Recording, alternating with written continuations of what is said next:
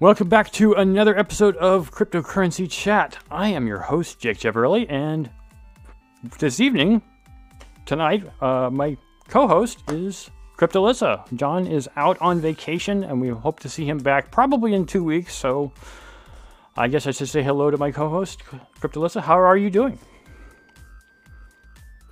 I'm good. How are you? I, am doing pretty well. I'm grateful to be able to do the show tonight again, and for the next two weeks, as I'll be hosting, as I said. Um, we've been trying to do a little bit more uh, updating with the audio and changing how things work. So if things are a little bit different than they were, I apologize in advance. So let's get on to CoinGecko and the top 10 daily stats. All right, here we go. Uh, as you guys probably have noticed in the news, the uh, the, the market is really up. I'm going to hit the refresh here because it always changes moment to moment. Bitcoin being in the first top position, as it almost always is, and as far as I know, always has been, is currently at $47,167.68, a 10 uh, 10% gain over the last week and a $896.1 billion market cap. We are nearing in a trillion dollars again for the primary coin. Ethereum is in second place with 3403.27 and a 12.4% seven day gain at $409.4 billion. Tether, or USDT, is in third position. It is a stable coin, so it doesn't really fluctuate much, and its current market cap is 81.8 billion. Binance Coin, or BNB, is currently at 445.09, a 9.2% seven-day gain, and a 74.85 billion, pardon, billion dollar market cap. USD Coin is right behind there at fifth position. It is currently, of course, one dollar because it is a stable coin, and its market cap value is $51.8 billion. A whole lot of activity you can see there at the tail end. Uh, XRP or Ripple is in sixth position. It's currently at 86 uh, cents or 86.2 cents, or well, dollars, 86.86 dollars. A 3% seven day gain and a $41.5 billion market cap. Solana is in seventh position and at 121.67, a 28.2% seven day gain, the largest in the top 10, and a $39.6 billion market cap. But Cardano is right behind Solana there, just barely, a little over a billion dollars behind. I know that sounds like a lot of money to you and I, but you know, in this market, it's not. But it's currently $1.20 and 8.4% seven day gain at a $38.3 billion market cap. Terra is in ninth position, or Luna is 106.88, and a seven day gain of 12.5%. Also very high there, double digits like Ethereum, and also Bitcoin. Uh, but its current market cap is 37.9, so it's also very close on the heels of Cardano. And then in 10th position, we have Avalanche, currently at 99.70, a 15.9%, yet another double digit seven day gain, and $26.7 billion market cap. And to round out the top 15, we've got Polkadot, Dogecoin, and then two stable coins, Binance USD and Terra USD, followed by, in 15th position, Shiba Inu. And all these coins are above the $15 billion market cap mark. Uh, but as you can see there, with the exception of Polkadot, which is much closer to Avalanche, uh, Doge and the other four are kind of about 5 billion plus behind.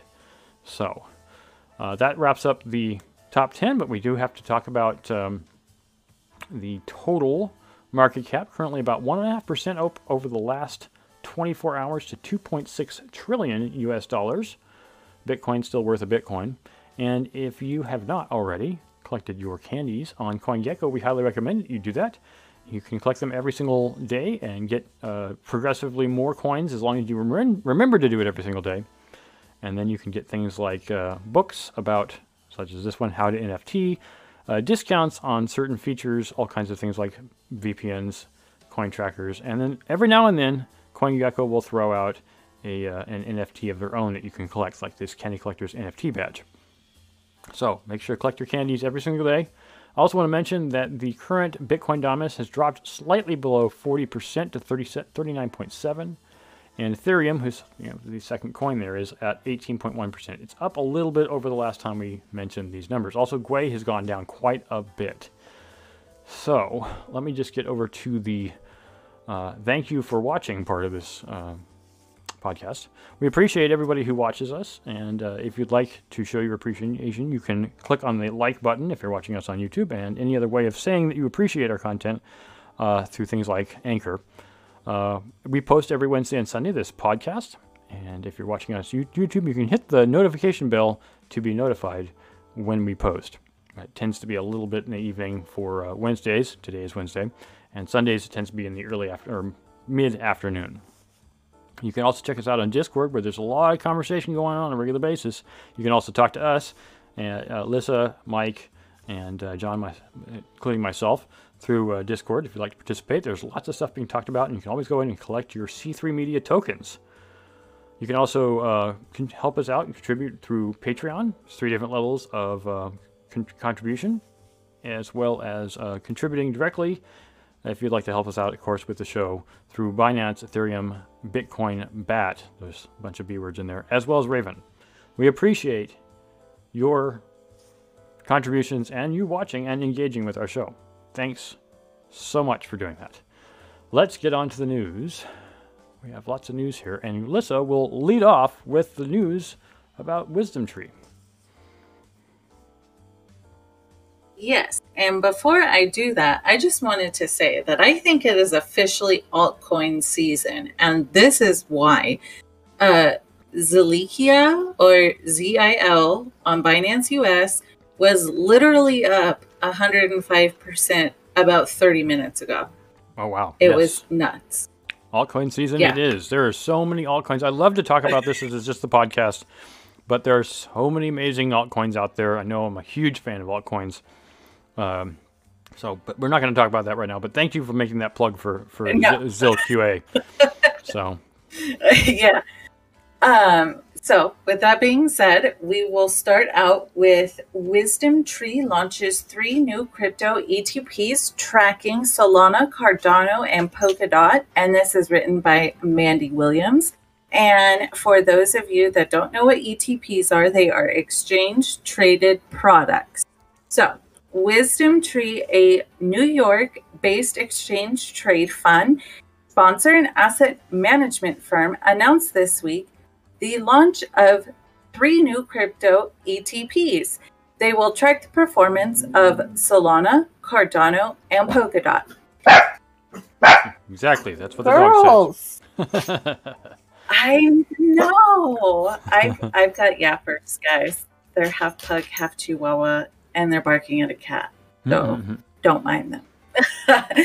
According to the official announcement, the new ETPs, dubbed Wisdom Tree Solana, Wisdom Tree Cardano, and Wisdom Tree Polkadot, will give investors exposure to the prices of underlying crypto assets.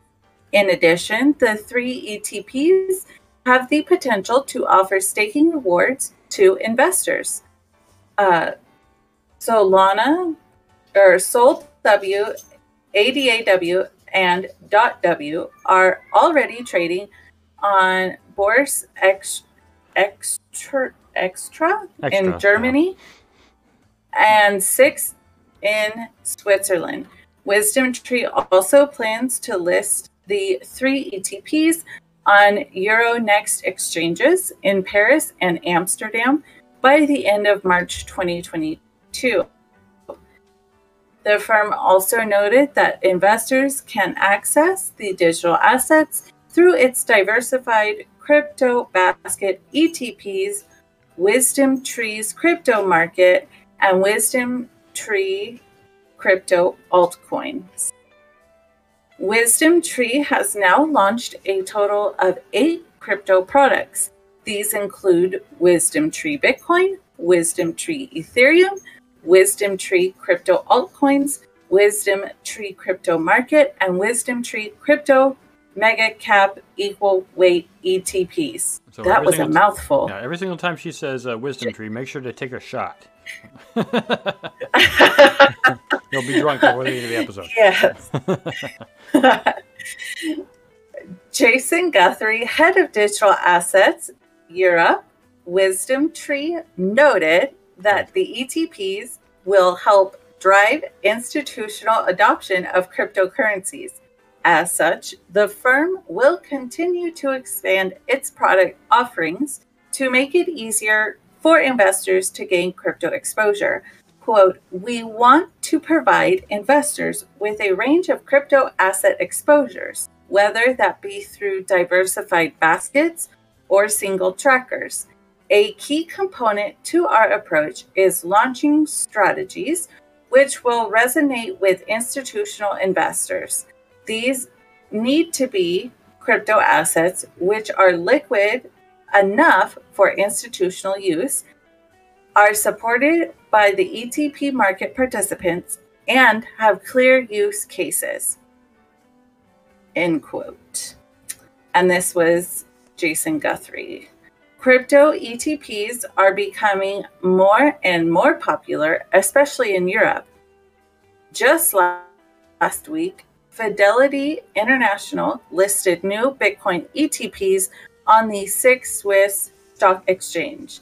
In February, the Swiss based investment firm and issuer of crypto ETPs, 21 shares, listed three ETPs on Euronext in Paris and Amsterdam.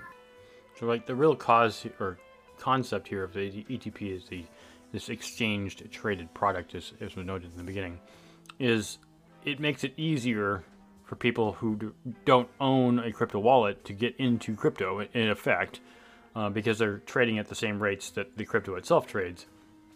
But uh, you know, you just use U.S. dollars or euros or whatever it is you want to buy that with. And then, of course, it does also, to some degree, protect you from the rise and fall of that original product. So, a lot of people are very excited about the idea of having uh, exchange tra- traded products available to them um, outside the typical ownership of Solana, Cardano, and Polkadot, as it were with Bitcoin.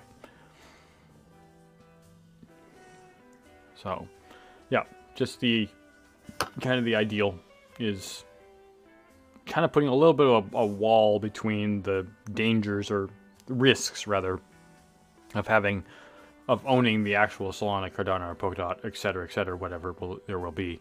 And it kind of does tie the stock market, in a sense, to crypto.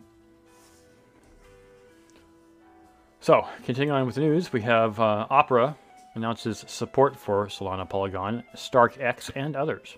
This article is written by Arun, uh, I pronounce this guy's name correctly, uh, Srivastav, or Srivastav. In a major push to Web3 browsing experience, Opera will now support eight leading blockchain and layer 2 networks, as well as some decentralized apps, or dApps, these include Solana, Polygon, StarkEx, Ronin, Celo, Nervos, and IXO. Opera users can access these networks and various features, including DeFi, through Opera's latest Web3 browsing and wallet solutions. Quote, From now on, users get access to the vast ecosystem of Polygon or Solana dApps, or the benefits of Layer 2 DeFi via Starkwire, pardon me, Starkware powered uh, DeversiFi they also they can also tend to their axes, that is, um, axie infinities, by accessing Ronin. The company said in a blog post on its site. By bringing Polygon and StarkEx onto its platform, Opera helps its users benefit from lower gas fees and faster transactions. Integrations of various blockchain and layer 2 networks operate uh, networks allow Opera to quote remain chain agnostic end quote and help it quote, onboard millions of users, end quote, seamlessly to Web3. Another quote here. Ever since we started in Web3 space, 2018, we've been sealing partnerships with the most popular and cutting edge blockchains and Web3 domain name providers, end quote. The blog quoted Jorgen Arnesen, the EVP mobile at Opera, as saying. Opera's crypto browser project for mobile and desktop was shipped in mid January 2022 called Crypto Browser Project. It sounds like it's named what it is. Its features include built in dApp support and non custodial crypto wallet. Promising a Web3 browsing experience, the beta version of the Crypto Br- Browser Project is a precursor to the quote next generation of the web. End quote. And yet another quote here: the Crypto Browser Project provides the ultimate all-in-one, fully dedicated Web3 browsing experience. Julian Snyder, oh man, I'm going to butcher this. I apologize. Uh, Sen Zen Delores, global communications lead, Opera said in her blog. Uh, blog, pardon me. Yeah, my, mouth is all messed up from pronouncing weird names. Opera has been pr- priding itself as the world's first native Web3 browser with built in crypto wallet since 2018 when it introduced these features as part of its browsing experience. In a move to remove low speed and high gas fee bottlenecks in DeFi functions, Opera integrated Starkware powered DeversiFi last month. The browser's the browser's support for Polygon and DeversiFi, formally announced today, has been a work in progress for the past few months. Meanwhile, the race to win a major share of the emerging Web3 has witnessed an incessant flow, inflow of funds into the space. Former A16Z partner Kate, Katie Haun was in the news last week for raising $1.5 billion, the largest by a solo female founding partner so far, to invest in crypto and Web3 projects.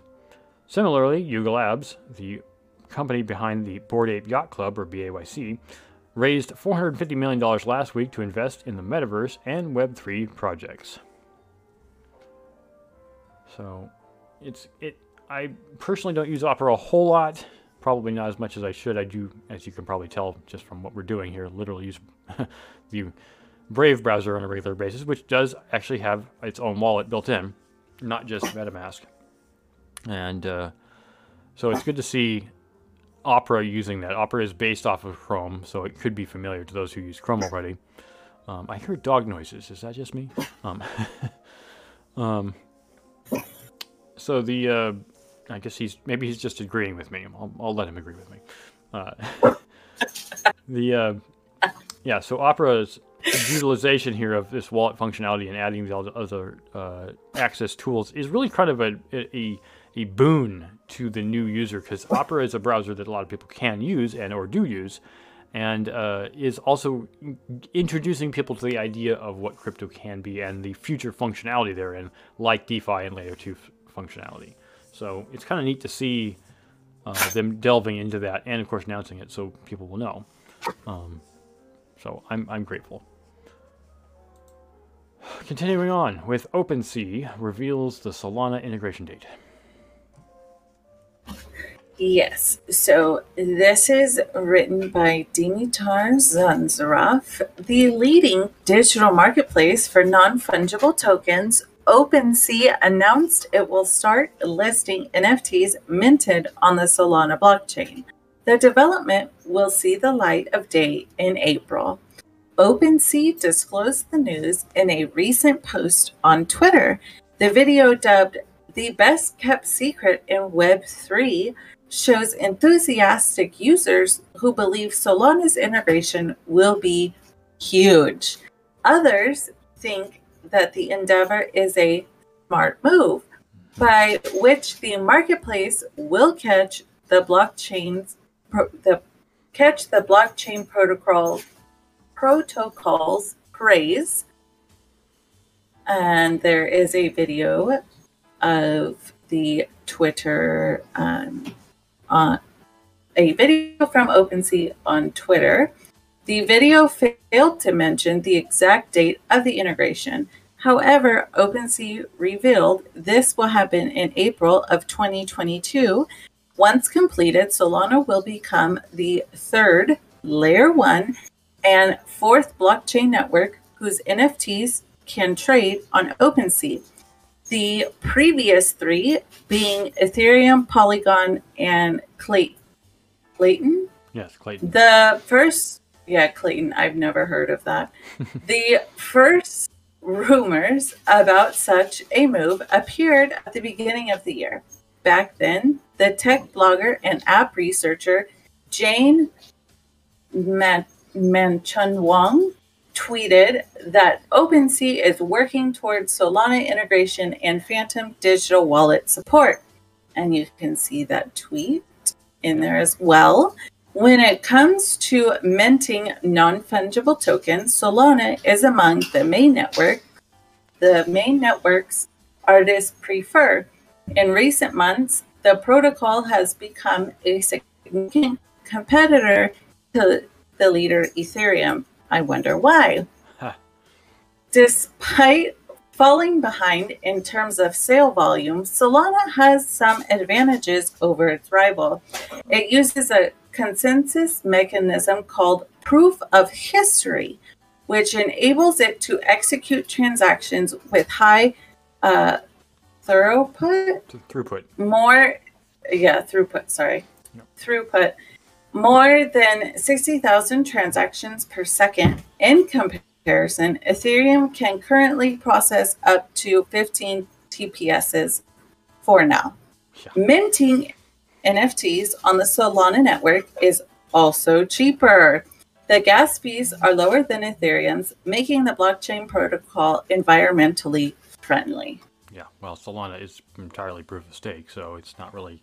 Course, Ethereum will be very soon, like literally, it'll be, it'll be a big event when Ethereum moves all, all the way over to version 2.0. But yeah, uh, Solana is a great tool. Now, I will make one caveat to this Solana is not decentralized, it is very centralized because it is very highly backed by people with a whole crap ton of money. So, even though it is effectively an Ethereum killer, at least that's what it's intended to do. Um, it's not really what Ethereum set out to do originally. So I'm, it's awesome to see, you know, 60,000 transactions per second, very helpful um, compared to Ethereum's ridiculously tiny 15. Um, and of course, it's even worse for Bitcoin. Um, but there are layer two solutions. Arbitrum's one of them, and um those are roll-up solutions where you you know do a bunch of transactions, roll them up, and stick them on the blockchain. And those things do help because they're layer two and they work very well. Uh, but most people don't use those techniques necessarily to do transactions. The other thing I was going to note is that Ethereum itself currently is some three, was it six, seven, 17 terabytes? You want to download the whole Ethereum blockchain, you better have a gargantuan storage space. I mean, there are 20 terabyte hard drives out there, but oh, oh my goodness. Um, that I mean, Bitcoin's not even nearly that. 17 terabytes? Yep, 17. Last, last I heard. Yeah. It's ridiculously hard to store in the entire chain because there's just so much stuff, stuff attached to it. So, um, Yeah. yeah, I think the largest after that is, is Bitcoin at 330 gigabytes. so, you know, and that's ironic because Bitcoin was first, right? It's been around a lot longer than Ethereum. Um, so yeah. Anyways, the uh, it's good to see. um, Uh, I'm I'm actually quite interested to see the uh, NFT activity on OpenSea with Solana. Uh, and and then other things. I mean, Polygon's already there. Polygon's a great way of trading. If you want to trade Ethereum, use use Polygon, um, particularly for NFTs, because it's so much cheaper than I mean, especially since we're talking about smart contracts. If you're just trying to send Ethereum from one wallet to another, that doesn't cost very much, and it's pretty quick. If you're trying to trade a smart contract on Ethereum, you'll be hard pressed to get less than hundred dollars. So. Um, this is the one thing that John and I were talking about, I think, a couple weeks ago. Was he was really excited to use start using the Polygon chain to do games like um, Ethermon because now Polygon supports it, and now you can actually play Ethermon without basically, you know, spending hundred dollars per transaction. so, um, yeah, Polygon makes Eth- Ethereum playable again. Of course, there's plenty of other changes you can make. There's there's actually Infinity, of course, is one, um, but um, um, crypto uh, Total Mayhem or Crypto Toads is coming out pretty soon on Dynamo, which, when it comes down to the cost of actually playing the game, uh, it's negligible. I mean, you could literally every single move, every single upgrade, every single uh, you know modification, everything you do, including trading toads, you won't even notice the price. You honestly wouldn't even know you were paying anything. So. Um, it's kind of this is the one of the things I was thinking. I'm not trying to stray too much from this this you know OpenSea uh, integration here, but to try to talk about the, the concept of what the advantages Solana offers is the speed and the and the cost. Um, it would be neat to see somebody use uh, smart contract on Dogecoin because Dogecoin is stupidly popular, even though it's pretty much useless. um, but if somebody made a fun smart contract, you know, game on Doge, like, you know, like a Doge game that like basically used different version of dogs to do the same thing that you do with Axie Infinity or or uh, Ethermon, I think people would play it. So, um, I have heard that you know smart contract stuff is going to happen on Doge, but I don't know if it's happened yet. So, we'll see. Continuing on with the news, Sky Mavis uh, chief ex- uh, operations officer, or COO, vows to compensate victims in the $600 million Ronin hack. Ugh, that really hurts. Andrew Throuvalas writes Sky Mavis, the company behind the popular blockchain game Axie Infinity, which I mentioned earlier, has proposed to reimburse victims after the $625 million in crypto was stolen from its underlying blockchain Ronin. Yet, yeah, pardon me, yesterday, the Ronin network suffered its largest DeFi attack in the history of crypto, and I'm sure someone will try to beat it, with over $624 million in Ether, Ether and USDC being drained from a critical blockchain bridge. Blockchain bridge allowed holders of the assets on the blockchain to swap out their tokens for equivalent assets on other chains. Example, swapping ETH on Ethereum for wrapped ETH on Ronin. Unfortunately, they create massive honeypots for hackers to target in an otherwise decentralized ecosystem. In fact, Ethereum founder Vitalik Buterin has written at length about why the future of crypto may be multi chain, but not cross chain, due to the security vulnerability of these bridges. Quote, we are fully committed to reimbursing our players as soon as possible, which could be never, said Alexander Leonard uh, Larsen, the chief operating officer at Sky Mavis, to Bloomberg via text message. We're still working on a solution that is an ongoing discussion. I'm sure it is. The hacker gained access to the funds by compromising the private keys of a major of a majority of Ronin's nine validator nodes, according to Larsen. Many of the funds stolen from the bridge belong to Axie players and include Axie Infinity's treasury revenue a whopping 56,000 ETH, or 192,192,000 at the current price. In stolen funds belong to the Treasury, almost a third of the total. As of now, Larsen said that none of the ETH or USDC on Ronin is backed by anything. Ouch. Axie Infinity is one of the largest play to earn games on the market right now, where players earn Axie Infinity shards, or AXS, in the game. Uh, can be traded on open markets. It resembles Pokemon, it's the same kind of concept as Ethermon, allowing players to battle and trade with their monsters called Axies. Sam Peurifoy, the leader of Axie Infinity's Capital DAO, suggested that the company could sell some of its equity to raise the required funds for reimbursement. They could also sell some of their AXS tokens in bulk to the game's major players at a, a discount rate, or liquidate funds from its $1.6 billion community treasury. So it does have some cash. That's good. Good to see. However, Rishabh Rai, the leading investigator for blockchain analyst Merkle Science, claims that the chance of recovery from this hack is low. Quote, when we look at the biggest crypto hacks and heists out there, it's very rare that the funds get returned. Quote, end quote, he said. A similar hack took place last month when Solana to Ethereum bridge called the Wormhole was drained for over $300 million in ETH. However, the team has since claimed to recover all the lost funds. After yesterday's hack, AXS was down 11% in price. Impressive.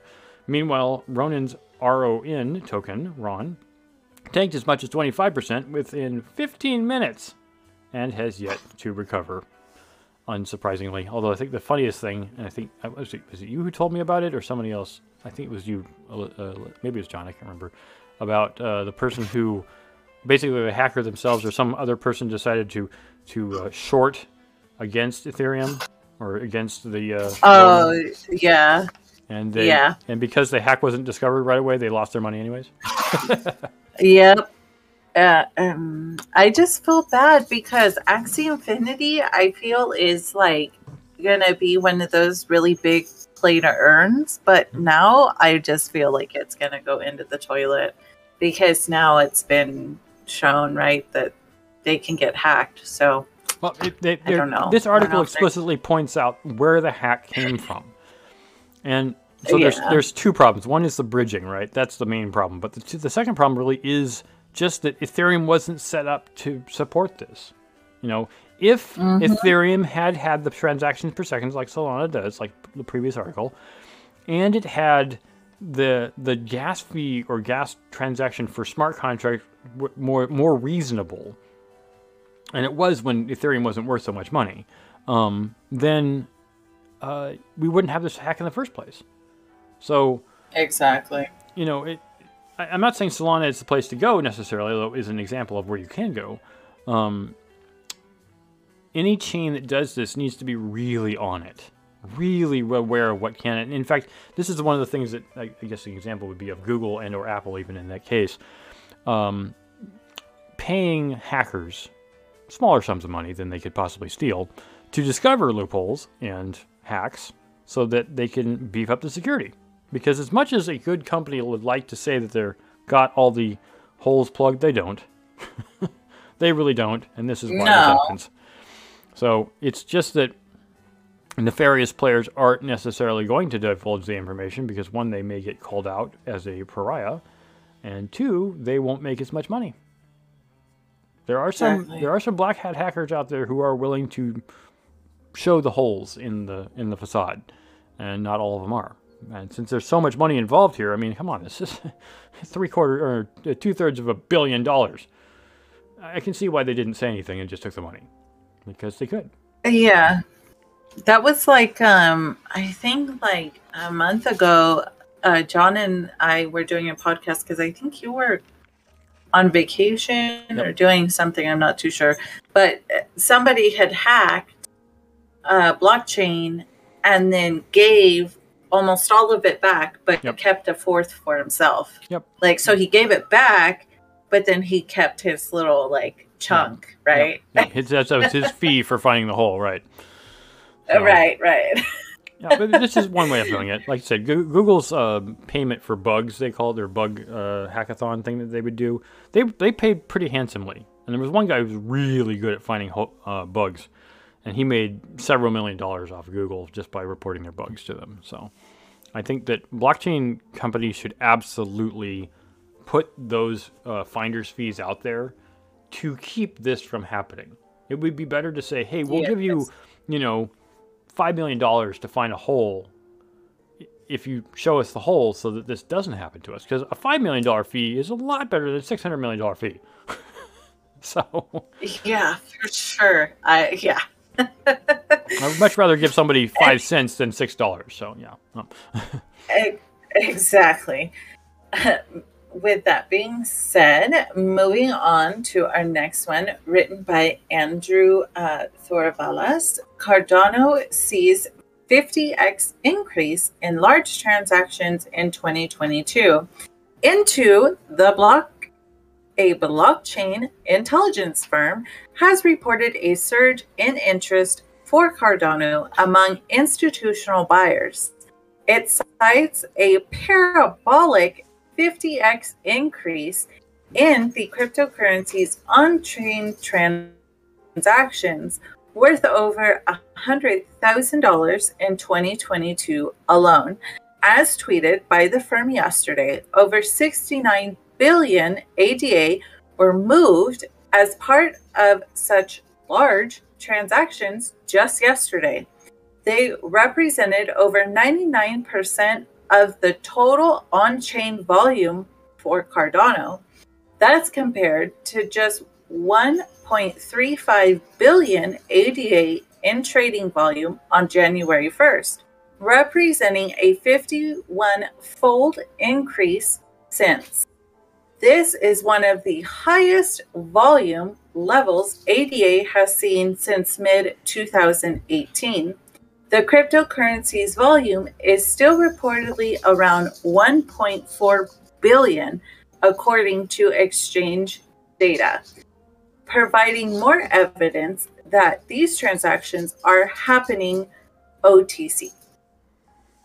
ADA's price has also benefited strongly following the recent crypto market surge, up 20.7% versus Bitcoin's 11%.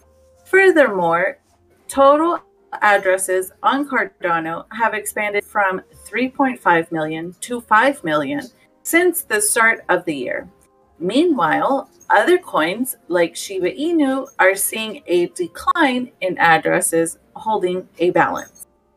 That said, other metrics like average transaction size remain stagnant alongside Cardano's popularity in DeFi, while the 300 million locked in its DeFi protocols is up massively since the start of the year, it is still dwarfed by Ethereum's current $126 billion. Charles Hoskinson, co founder of Cardano, says that many more DeFi protocols will come to the network after a hard fork this year. On Monday, he spoke about the importance of maintaining coordination and decentralization in crypto during Binance Blockchain Week in Dubai. Quote, there are two paths before us, he said, citing one path of integrity and decentralization as opposed to another of high centralization and custodian. Yep, that is the problem that we can definitely see coming up, and that's what we're seeing already with Solana. That's the secondary, the latter, the high centralization and custodians. So it's important to be, to pay attention and be be wary as he's mo- making note of this. So, um, I don't really want to leave this hanging. Do you have anything to say about that, or we should just move on? No, I don't. Moving on. I mean, I think it's cool that Cardano is like coming up in the world, but I don't know. I no, just it's, find it's good. I have actually several friends who Yeah. invested pretty heavily in Cardano and were really disappointed when it dropped a lot. So if it could return to even two dollars in value, I think what was the current Cardano pit price? Uh, back to CoinGecko real quick here. Buck twenty. Yeah, I had a friend who bought in at a buck eighty, and he's really looking forward to Cardano getting back to closer to two dollars. Yeah, and the the percentage wise, it being up, it's so funny to see that there, it's like, oh, it's up twenty percent, and then it's like, okay, and then it says like Bitcoin's up eleven, but I feel like the Bitcoin eleven is way more than the Cardano twenty. Dollar wise, yes. Dollar wise, it's a gargantuan size more because Yeah. find so much more value. But uh, yeah, so continuing on here with the biggest ever hack. Well, we already talked about this. This guy made this, you know, was one who's doing it. But let's just go in, in more into detail here. Jordan Lyanchev. The biggest ever crypto hack. What happened in the Ronin bridge attack? The Ronin network, a critical bridge chain that powers Axie Infinity, was attacked, and this resulted in a 173,600 Ethereum, or 2.5, two- 25.5 million, or pardon me, and 25.5 million USDC, equate, equating to roughly $600 million.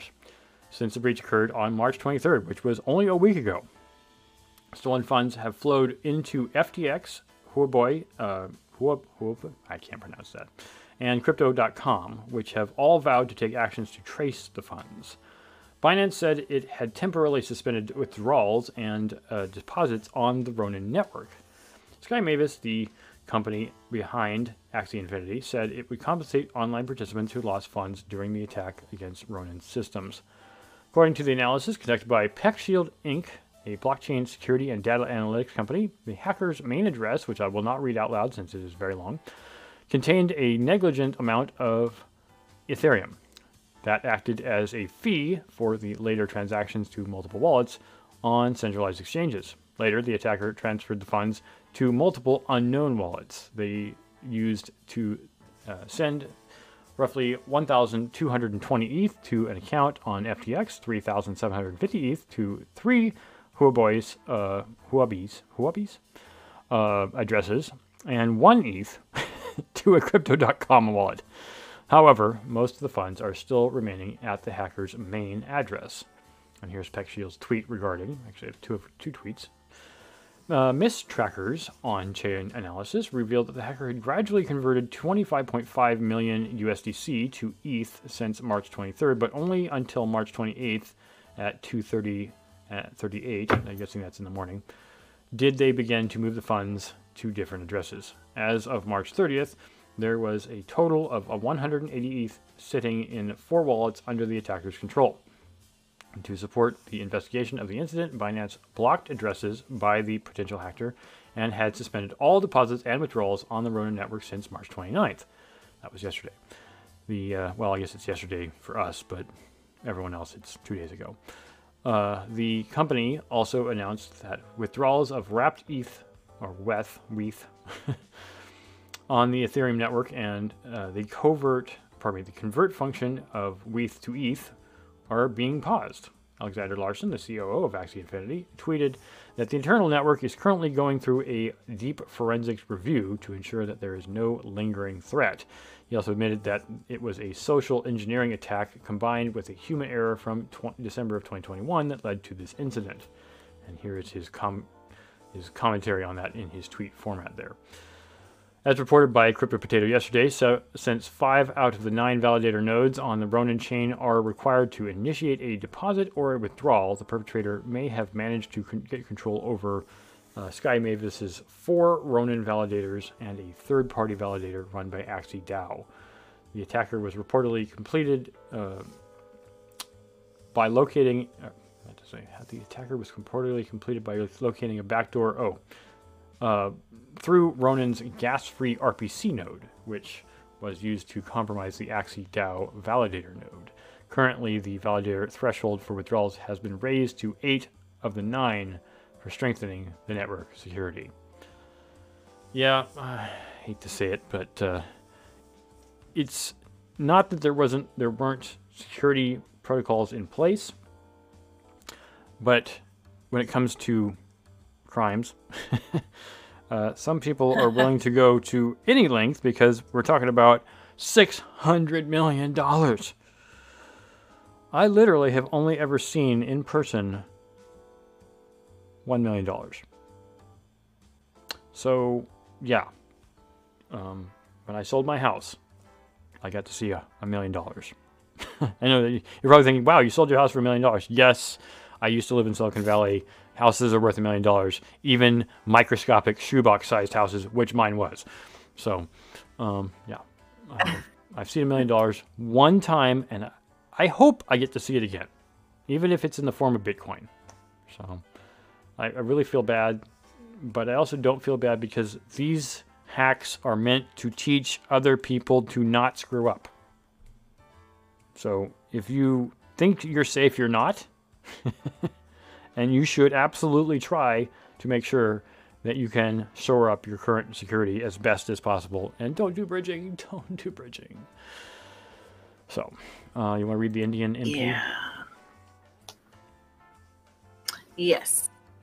So, Indian MP bad crypto regulations will cause innovation exodus. And this is written by Chayanika Deka as declared by Union Budget 2022 2023, Indian cryptocurrency investors will have to pay tax under the new scheme for taxation of virtual virtual digital assets from April 1st. However, the current tax uh, regime is expected to trigger a mass exodus of talent from the country, which faces the risk of missing out on Web 3.0 innovation, says Pri- Priyanka Chaturvedi. Yeah, I'm sorry if you're a member. the names are hard. Yeah. yeah a member of parliament. During the par- parliamentary proceedings, we're just going to say Priyanka said the failure to understand the cryptocurrency industry and Web3, its employment generation capacity, and several other aspects has led the Indian government to impose high taxation while regulation still hangs in limbo championing the creation of a regulatory framework the minister stated quote we are living in the world of web 3.0 either we choose to bite the bullet or we dodge the bullet end quote. Last week india's lower house of parliament the lok sabha passed the much anticipated 2022 finance bill.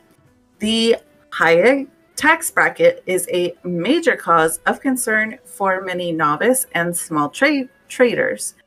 Proposed by Finance Minister Nirmala Sitharaman, the bill included an amendment on crypto that sought to impose a 30% tax targeting digital assets and NFT transactions, equivalent to the tax imposed on gambling and lottery tickets. Meanwhile, there was no provisions for deductions from trading losses while calculating income. Indian taxpayers will have an additional 1% tax deducted at source or TDS. Many experts believe that 1% TDS on each digital asset transfer would eventually dry up liquidity on cryptocurrency exchanges and cause red tapism. The largest comments by Priyanka came just a few days after Sushil Kumar Modi, a member of parliament from the ruling BJP party, urged the government to consider increasing the capital gains tax on crypto income. He said individuals earning Bitcoin will not get affected by a 30% tax since its compounded annual growth growth rate or CAGR is while that of Ethereum is 30%. Yeah, this is um it's it's good to see how other countries are going to handle taxation when it comes to coins. And I think they're trying to head it off at the pass by taxing people when they buy instead of when they sell. Um, assuming you, you buy, I mean, I would say there's a, there's a, reason I don't tend to buy coin. I tend to just mine it. Um, and they didn't really address that, but they're they're trying to stop this before it gets out of hand by you know stopping it before it goes into that format. Um, but I think they're right. But this comment that red tapeism um, is that if you continue to just tape everything up with all this bureaucracy, you're going to make it worthless. You're going to say no one's going to want to even bother. Maybe that's their intent, but uh, the as it says, Indian taxpayers will, will have an additional 1% tax deducted at the source, or TDS. Many experts believe that this 1% will uh, eventually dry up the liquidity on the cryptocurrency uh, exchanges and cause red tapeism. So no one will want to do it because it will just be too, too difficult to do. And like I said, that might be the point. Um, I think that India may or may not really understand, or at least the government, and I think this is true of almost every government, except for the ones who fully embraced uh, cryptocurrency, like El Salvador, um, they don't really understand the validity and the value. But the other thing is, there's, I think the U.S. is an example. U.S. and Britain and possibly Germany are examples of countries that have ridiculously complicated the um, investment market in order to avoid taxes in general. Cryptocurrency is an answer to the old guard you know what what's been going on for the last 300 years, um, and, and, a way to get away from paying directly things that you don't particularly like. Um, it is a way to skirt the regulations, and well, it just seems like almost every single product outside of just direct stock exchange trading is an attempt to skirt all the rules and regulations that have already been created. so is it any surprise? Yeah. Not really. Um, no. It's it's. I don't want to go into too much detail on this, but I, would, I do want to say that one of the things that I've found as I've gotten older is I wish there was better um, management. But I mean, what is the management but the people we elect, right? If we're not electing the good people, we should elect better people. But there is a challenge in doing that because you have to get everybody to agree to elect better people. And sometimes people just vote for the incumbent because it's easier. It's not better, it's easier. And so, what is the crypto is literally an answer to the well, we can't do it the traditional way, let's do it a different way. we'll just make something new over here. And, well, we'll see where this goes. I still believe crypto isn't just for money, but at least on the money side, it can be much more fluid than the old guard methodology of tra transferring funds. something. I, I'm, I'm not going to go. If I keep talking about it, I'm going to rant about this all day. Let's just move on. Um, Visa unveils program to help creators interested in building businesses with NFTs. This is also by Chayanika Deka. Deka. Visa announced has announced the launch of a new initiative dubbed the Visa Creator Program to support the growth of the Maverick NFT industry. With the new initiative, the digital payments leader aims to help a global cohort of creators interested in building their business with non fungible tokens. According to the official blog post, Visa Creator Program uh, aims to help digital first artists, musicians, fashion designers, and filmmakers advance their small businesses through NFTs. With each cycle, Visa plans to support a select group of entrepreneurs via the new initiative to educate them on the technology and platforms that form the basis of N- NFT commerce. Uh, Kai, I'm guessing it's Kai Sheffield, head of crypto at Visa, commented NFTs have the potential to become a powerful accelerator for the, the creator economy. We've been studying the NFT ecosystem and its potential impacts on the future of commerce, retail, and social media. Through the Visa Creator Program, we want to help this new breed of small and micro businesses tap into the new mediums for digital commerce. And Visa being such a big money company, it kind of makes sense. And a lot of people know them. The initiative will target entrepreneurs working in art, music, fashion, and film looking to incorporate into NFTs into their business model. These include both in, uh, novices, individuals who may have just minted their first non fungible token, or experienced ones having many successful drops under their belt. It will offer creators technical and product mentorship, community building, access to thought leaders, expose, uh, pardon me, exposure to Visa's clients and partners, and a one-time stipend to help them kickstart the next phase of growth. Visa dipped its toes in the NFT industry when it purchased a CryptoPunk NFT worth 49.5 ETH, which in August last year was valued at about $160,000. According to Sheffield, the acquisition of CryptoPunk 7610 was made to understand the quote infrastructure requirements for a global brand to purchase, store, and leverage an NFT end quote firsthand before facilitating the participation of Visa's clients and partners. Two months later, the company announced teaming up with NFT artist Micah Johnson to set up a program to help program, uh, pardon me, creators explore the industry better and leverage various public blockchain networks to develop and sell their digital works. The U.S. multinational financial behemoth, it's a great name for Visa, isn't it? Revealed that it intends to provide a connection between creators and its network of payment partners in a way that would benefit the former and help amplify their the reach of their audiences and accelerate business growth. I feel like that's a bunch of just keywords in there, but not necessarily any substance. We'll have to see where Visa actually goes with this.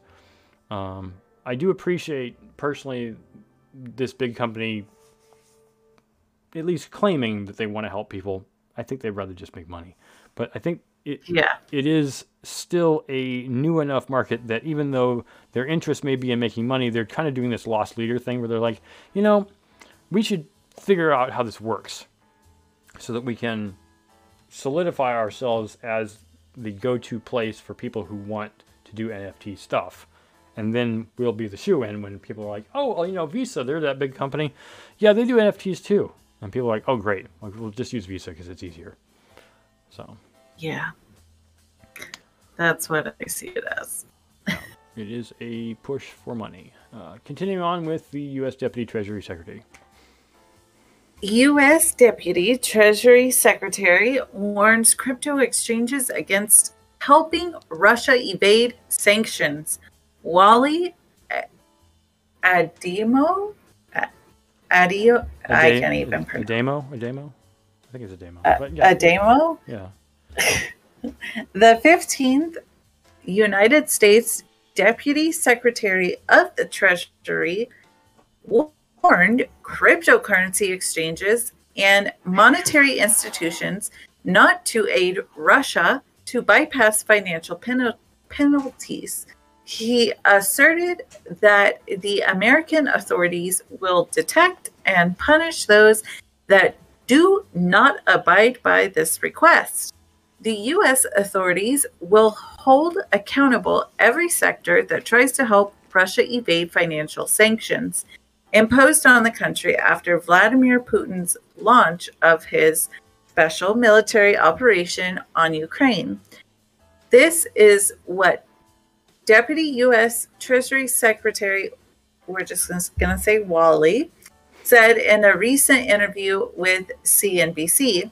What we want to make very clear to crypto exchanges, to financial institutions, to individuals, to anyone who makes a maybe in a position to help Russia take advantage and evade our sanctions, we will hold you accountable.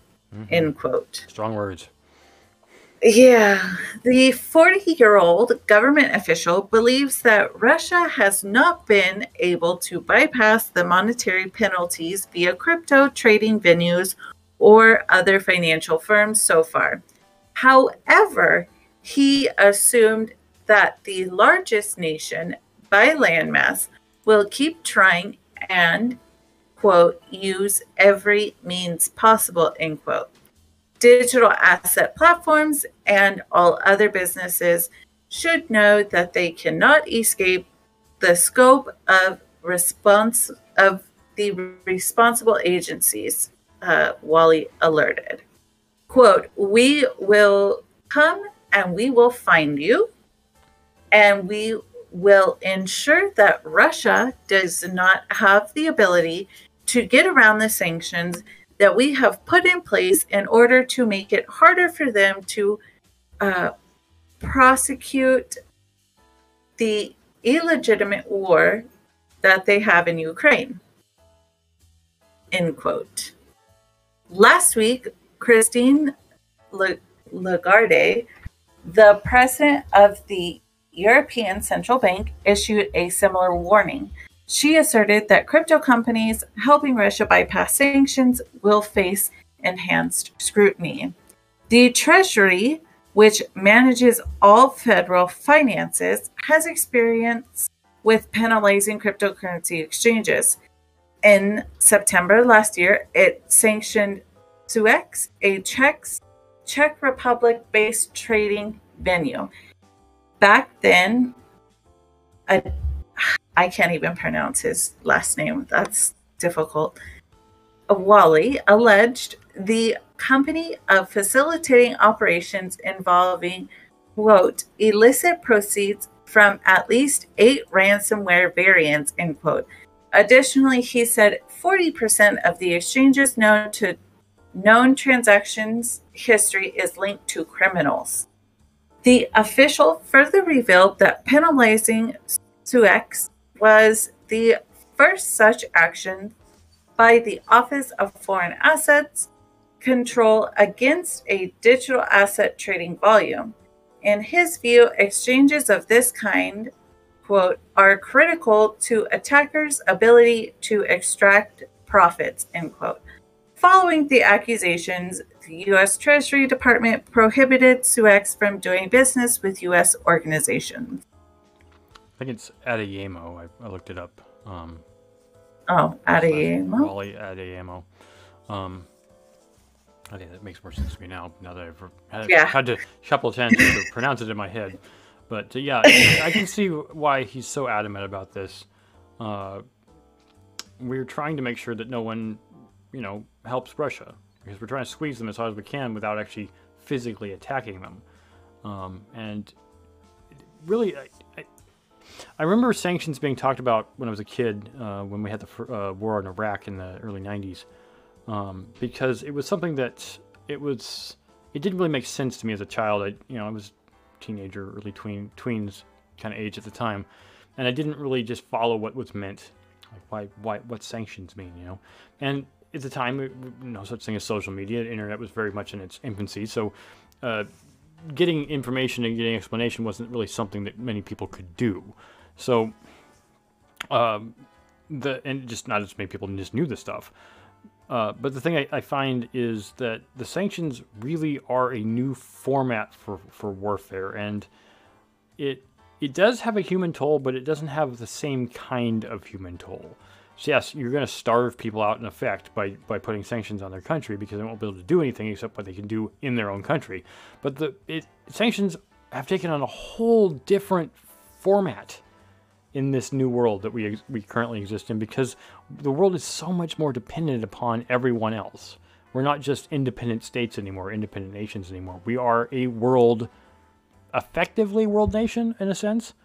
Um, and yet, even though we may have world government, uh, although you know the UN is kind of that, um, we we don't uh, we still don't act quite like it. I mean, I guess if we use like the United States as an example, does California war with Georgia or with uh, you know Idaho or or you know Oklahoma or something? Not really, because we're quote the United States, but we definitely have our own rules and our own laws. I mean, Texas is very different than pretty much everybody else.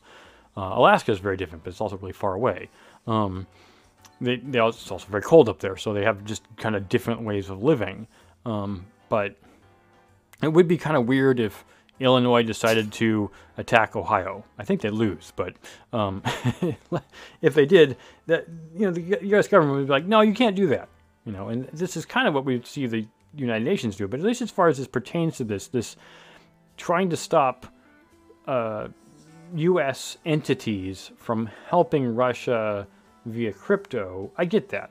You know, Russia's got money, maybe not a lot of it, but they do have money, and people want that money. So Sucks for Russia. Maybe they should stop attacking people. Continuing on. Martin Young writes MetaMask allows iPhone users to buy crypto with Apple Pay. Now, I will state up front that I'm no fan of not no fan of Apple, but I believe in this idea. On March 29th, MetaMask announced a raft of updates to its mobile version 4.3.1, and the most significant was Apple Pay integration. The catch is that Apple does not directly support crypto payments through its own platform, so it has to be done via Wyre, W-R, W-Y-R-E, which does, does support crypto and integrates with Apple Pay.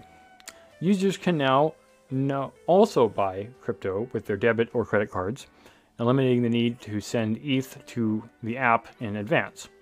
Apple Pay users can deposit a maximum daily amount of $400 into their wallet using their Visa or MasterCard and then Wyre API. And here's a tweet from MetaMask regarding that. MetaMask also uses Transact payments platform to allow users to buy crypto with their credit card, credit or debit cards. However, those wishing to use either payment platforms must complete the KYC, otherwise know your customer process, where you they ask you where you live and if you're a real person. Using MetaMask on layer 1 does also incur gas fees. However, even though the firm says it does not profit from them. MetaMask also has its own fees, which are about 0.875% of the transaction, so not quite 1%. One of the other updates was support for gasless transactions, which is when private blockchains or project or protocol, or a project or a protocol rather, pay for the gas on the user's behalf. On March 15th, CryptoPotato reported that MetaMask surpassed 30 million monthly active users, making it the one of the most popular crypto wallets available today. The news also revealed a $450 million fundraising round for ConsenSys, the Ethereum solutions firm behind the wallet. March 16th, ConsenSys CEO Joseph Lubin announced that MetaMask will be launching its own token and its own DAO. There was very little info on the token, but long term MetaMask users will be hoping for an airdrop similar to Uniswap's airdrop. Being one of the top wallets for crypto trading makes MetaMask a ta- target for hackers and scammers. Cyber security firm ESET has recently revealed an elaborate scheme to distribute fake wallet apps to Android and Apple mobile devices. The research stated that the scheme has been going on since May 2021. The fake wallets apps for MetaMask, Coinbase, Jaxx, and Trust Wallet have been disseminated on social media groups on Facebook to target Chinese users. Several of them even made it onto the Google Play Store, but tech giant removed them back in January. Thank goodness. Thank you, Google, for taking that crap out of there. So, yeah, uh, I guess now you can buy and sell things without having to really do an Ethereum transaction uh, via Apple Pay if you want to buy with crypto. Great. Woohoo! Because personally, I'm an iPhone. I personally use MetaMask. I've been using MetaMask for a very long time, and I personally uh, like it just fine. Even though I'm not an iPhone user, I'm not gonna not gonna ding uh, Apple Pay for this. Although uh, my my main grout, gri- gripe is that whenever I go to do tap to pay, people are like, "Oh, Apple Pay." I'm like, "Uh, whatever." it's not Apple Pay. It's tap to pay. It just happens to be that a lot of people use it with their iPhone. Yes. I, for one, am an iPhone user, so I am excited about, about this. Well, I'm a MetaMask user, so I'm excited about it, even though I don't use Apple Pay. So, um, so continuing on with the last article of the night. You want me to read that? Or you want me to read it? Oh, I thought that was the last one. Well, it was with the U.S. lawmakers e-cash thing. Oh, if you want to read it, you can. I'll do it. I'll go ahead.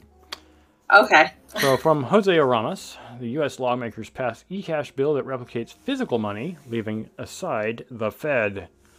This is kind of interesting, I think. A group of U.S. lawmakers introduced this Monday the e-cash Act, a bill directed to the U.S. Treasury Department to encourage the entity to develop a digital version of the dollar. Are they going to do a, a, BC, a, a CBDC? I think this is the idea. I still don't think it's going to happen for a while, though. But let's continue on.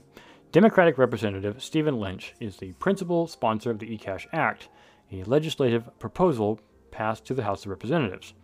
As per the bill, the U.S. Treasury Department was selected as the most appropriate government entity to develop the pilot program for the eCash instead of the Federal Reserve, the U.S. central bank, so technically wouldn't be a central bank digital currency. Oh well, that's fine. eCash is intended to complement and be developed in parallel to other forms of digital public finance, including CBDCs, Fed account, postal banking, and public banking. In essence, eCash would be a bearer instrument that replicates the same functionalities of the physical dollar in the largest extent possible. According to Representative Stephen Lynch, the main idea of eCash system is to promote greater financial inclusion for low-income U.S. citizens who can't afford the minimum threshold to fund a bank account besides maximizing customer protection, or rather consumer protection, and data privacy. The proposal suggests settling a new way of transacting digital dollars that would differ from CBDCs, which are based on the digital ledger tools that record the transaction data from the sender and the receiver. eCash wouldn't be built on built using distributed ledger technology DLT such as a blockchain. Instead, the digital dollar would operate under new hardware issued and managed by the US Treasury.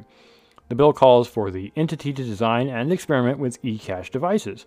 They can take the form of a secure clip on their cell phones or a new payment card that would allow users to send eCash balances offline and anonymously.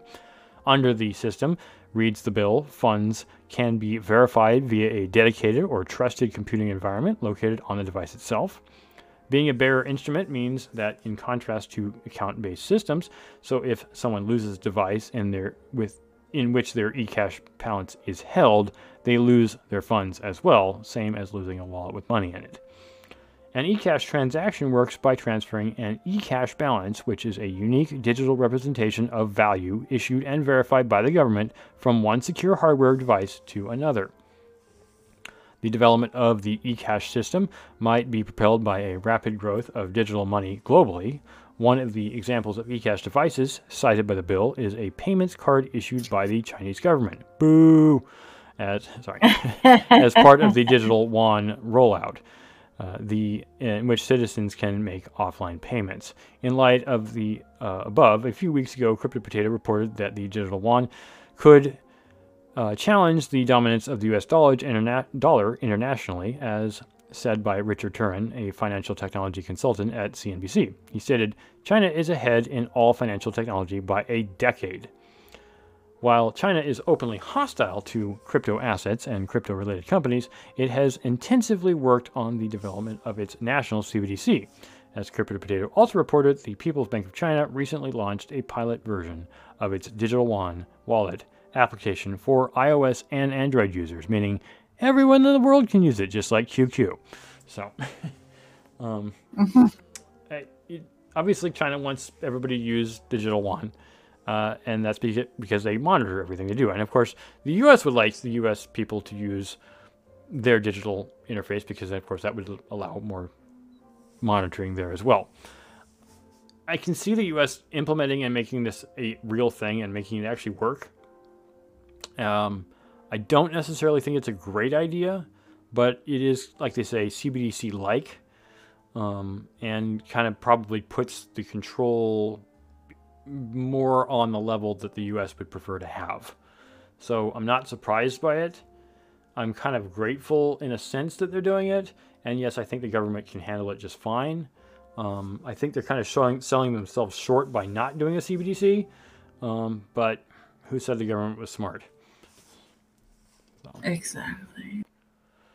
So I uh, just think it's. Uh, I just think it's interesting that they can take the form of a secured chip on their cell phone. So, in a sense, I guess we're going back to changing our SIM cards out.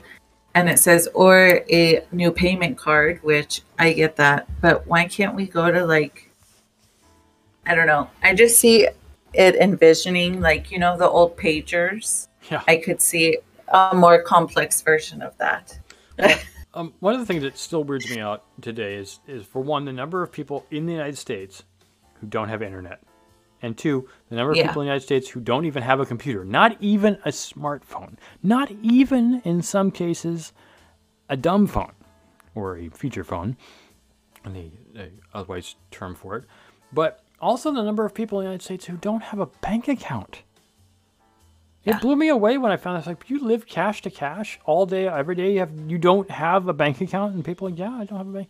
How did you do that? Oh, I only cash my check when I get it. Man, you must be the ones holding us back. Um, Yeah. um, Yeah. but in some cases, it just has to do with the fact that, and I know this for, for a fact, that some of the people who are in the United States are not legal citizens, and so they do the cash under the table method because they're not allowed to be here technically, um, and they're also scared of getting deported, which I can understand.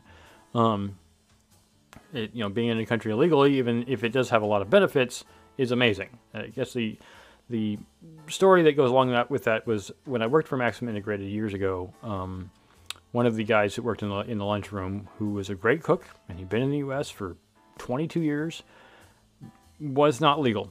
He'd actually been in the U.S. long enough to have become a legal citizen, but had never been a legal citizen. He had had an entire family. His son was literally 22 years old, uh, and um, when he got in, oh, was it no? His son and he, I think, yeah, his son and he actually saw a murder take place. And because, of course, his son was, Oh, was born in the U.S., his son was like, "Well, we should report it." And he's like, "No, no, no, we, we shouldn't. We shouldn't report it. No, no, no, no, no. Please, please, please, don't report it." and the son's like, "Look, Dad, you're you're a, a Catholic. You should definitely do this." And so, of course, his dad didn't. My friend, who's a you know illegal citizen, um, but the son did. And of course, when he did that, they found out that his dad was not a legal citizen, and his dad was deported. Oh no. Now, fortunately, his dad had still had family in Mexico, but um, it was it was just like you know this is why people don't have bank accounts. Because they are here, here Yeah. illegally and they it's far better than the way where they were and I don't disagree with that it is. Even with the, the issues that this country deals with it's still better than the terrorism that goes on daily in some countries and I'm not just saying Mexico although Mexico is one of those. Um, it, it it's the only thing I can compare it to, because, uh, and I, I, I'm, I'm rambling on here, but it was a discussion I had recently with my wife, um, was that the, as a, as a, I'm giving more information away here, as a tall white male, I have white privilege that I don't necessarily recognize. As in, I get the privileges, but I'm not, you know, like conscious of them. But I'm making a contrast between being a white male and being a white female. White females also get certain privileges that they may not always be aware of compared to a person who's not white. Um, And the the point I'm making is that I don't have to, I don't experience those issues. I don't as a white male, I can go out at night by myself and walk on the city streets and not worry for the most part, depending upon where it is, about being accosted. I don't have to worry about my safety. I don't have to worry about being raped. It's not likely to happen. A woman may not be able to, and probably isn't able to do that almost anywhere. And a woman would have to think about those things. That's the only comparison I can make between that and a person who's a, a foreign national living in this country illegally versus where they came from. Whereas a, a male adult in a rural section, particularly where cartels are prevalent, cannot live a normal life at all, ever, for fear of reprisal, for fear of being killed, for, for fear of being, you know, having all your money taken from you at any time. The fear is constant. Probably somewhat worse than for a female. I mean, if, a female on the street by herself, but I mean, a female in her home is probably not as worried as someone out on the street, you know, in, in public. But if your entire life was centered around that kind of fear, like constant fear of just, you know, your life ending or someone coming and taking everything you have, um, that's the kind of thing a person would be coming to this country to escape, even though as an illegal citizens they wouldn't be able, you know, they still wouldn't have certain privileges. So what I'm basically trying to get at with this this analogy to all that backstory is that people don't have accounts because of those fears, but this eCash system seems to try to supplant that problem. Obviously, they're not going to get illegal aliens, but um, people who just haven't decided to get a bank account yet, uh, this might be a digital way for them to interact without having to worry about carrying around physical green folding paper in their wallet anymore. Although I still personally think that they're not going to want to give it up because it's still easier to work with. It's not traceable, right? How do you trace a dollar? You don't, unless it's got um, you know that that invisible ink on it that gets on your hands. So they use on bank heists. So sorry to like backstory and everything, but um, there's a reason why people don't use bank accounts, and that's one of the major reasons I've discovered. So this country is really easy to live in when you come from a hellscape. Um, anyways, on that note, let me just finish up by saying if you've made it this far in the episode, we thank you very much. If you'd like to give us a thumbs up for having uh, made a, an awesome show today, we appreciate it. Thumbs up on uh, or a like on YouTube or any other platform through which you are listening or watching our show. We appreciate it. You can also subscribe if you like and uh, hit the uh, notification bell, particularly those of you on YouTube, and get get the uh, the podcast on a regular basis. You can also support us, uh, or you can check us out on Discord as well as Twitter. I keep forgetting to mention Twitter. Uh, Alyssa is on Twitter a lot. She manages uh, the C3 Media channel on Twitter. Uh, you can also get us on Discord as well as contribute helping us on Patreon or through uh, Bitcoin, Ethereum, Binance, BAT, Raven coins. With that said, anything else you got to say before we depart here, Alyssa? No. Have a good week. See you Sunday. Yep. See everybody on Sunday. Actually, you're going to be out of town, aren't you? You're going. You're going uh, to the Bitcoin conference, right? Uh, yes. But Sunday, my best friend since like kindergarten is having her gender reveal, and so we do that, and then so I won't be here, and then I fly out on with my husband on Wednesday for mm. Miami, which cool. I am totally looking forward to but I'm not looking forward to the heat because it's supposed to be like 85 with like yeah, and humid. Yeah. And I live in 110 during the summer, but it's dry heat. Right. I don't yep. do well with humidity, so we'll see how it goes. Yeah, you may be inside most of the time, hopefully. Um, yeah. air conditioned, air conditioned building inside in the in the uh, the forum or, or whatever the venue is but yeah, so you're going to be having fun. If anyone else is interested, uh, is in Miami for next week, uh, you can check. You can meet if you'd like to meet uh, Alyssa and her husband.